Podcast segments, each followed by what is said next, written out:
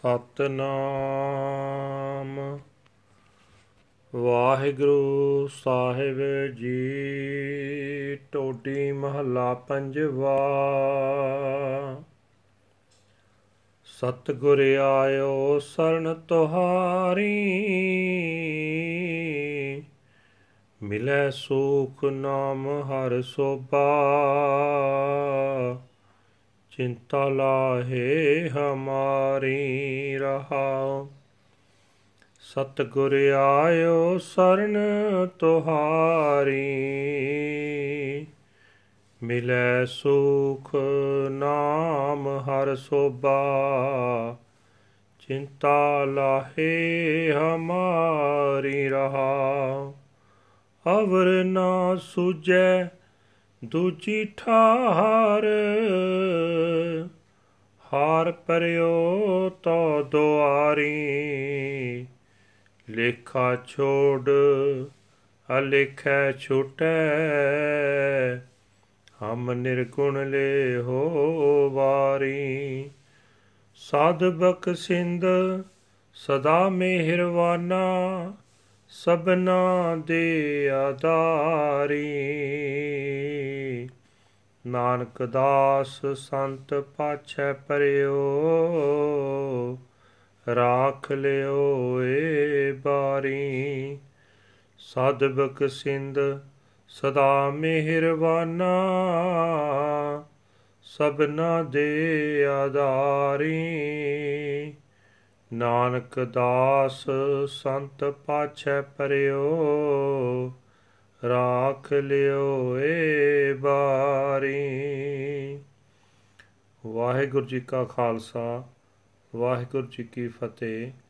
ਧੰਨ ਧੰਨ ਸਾਹਿਬ ਸ੍ਰੀ ਗੁਰੂ ਗ੍ਰੰਥ ਸਾਹਿਬ ਜੀ ਦੇ ਅੱਜ ਦੇ ਜੋ ਹੁਕਮਨਾਮੇ ਸਾਹਿਬ ਸ੍ਰੀ ਦਰਬਾਰ ਸਾਹਿਬ ਅੰਮ੍ਰਿਤਸਰ ਤੋਂ ਆਏ ਹਨ, ਉਹਨਾਂ ਦੀ ਵਿਆਖਿਆ ਇਸ ਪ੍ਰਕਾਰ ਹੈ।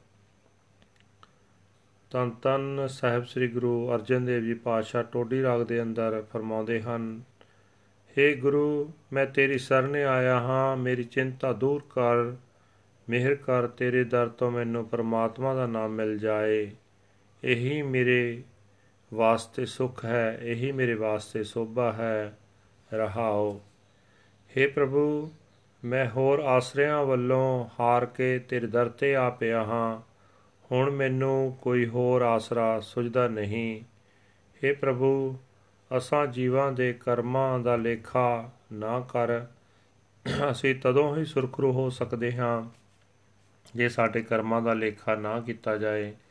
हे ਪ੍ਰਭੂ, ਸਾਨੂੰ ਗੁਣਹੀਣ ਜੀਵਾਂ ਨੂੰ ਵਿਕਾਰਾਂ ਤੋਂ ਤੂੰ ਆਪ ਹੀ ਬਚਾ ਲੈ। हे ਭਾਈ, ਪਰਮਾਤਮਾ ਸਦਾ ਬਖਸ਼ਣ ਵਾਲਾ ਹੈ, ਬਖਸ਼ਿਸ਼ਾਂ ਕਰਨ ਵਾਲਾ ਹੈ, ਸਦਾ ਮਿਹਰਾਂ ਕਰਨ ਵਾਲਾ ਹੈ। ਉਹ ਸਭ ਜੀਵਾਂ ਨੂੰ ਆਸਰਾ ਦਿੰਦਾ ਹੈ हे ਦਾਸ ਨਾਨਕ ਤੂੰ ਵੀ ਅਰਜ਼ੋਈ ਕਰ ਤੇ ਆਖ ਮੈਂ ਗੁਰੂ ਦੀ ਸ਼ਰਨ ਆ ਪਿਆ ਹਾਂ ਮੈਨੂੰ ਇਸ ਜਨਮ ਵਿੱਚ ਵਿਕਾਰਾਂ ਤੋਂ ਬਚਾਈ ਰੱਖ so this was today's hukamnama now we are going to translation into english todi fifth mahal this is the gurbani uttered by our fifth Guru Guru Arjan Dev Ji Pasha under the Raga. Guru Sahib explains, O true Guru, I have come to your sanctuary. Grant me the peace and glory of the Lord's name and remove my anxiety. Pause. I cannot see any other place of shelter. I have grown weary and collapsed at your door. Please ignore my innocent.